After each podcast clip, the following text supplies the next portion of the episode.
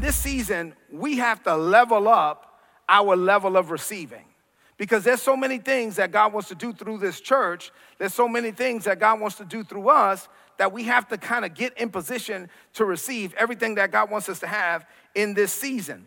Uh, uh even, even when it comes to if we're out of position, if we're not in position to receive, if we're not hearing from God, that's why Jesus said, Well, listen, I said a whole lot. Y'all were not listening. So he that has ears to hear, let him hear, right? So if we don't have eyes to see or ears to hear or heart to understand, then we're gonna miss out on what God is doing in this season. And so we don't wanna miss out. And God keeps telling us all year long that this is a season of harvest for us. So if we're not, if you're not experiencing harvest in this season, and, and God has been saying prophetically that this is a season of harvest for us, then obviously whoever's not receiving harvest, we're out of alignment. So we need to make an alignment, and God will give us a course correction. Say amen to that. Amen.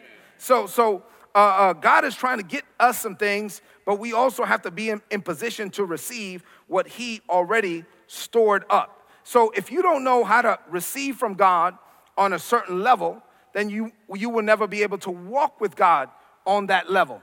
And, and so it's not like, let's say, for, for example, let's say that you've been growing with God. And remember, how do you grow with God?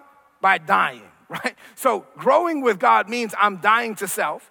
And the more I die to me, the more God can live through me. Sometimes God can't live through you because there's too much of you in the way. Sometimes God can't live through me because there's too much of me in the way. So as I'm growing with God, I'm actually dying. As I'm growing with God, I'm actually dying.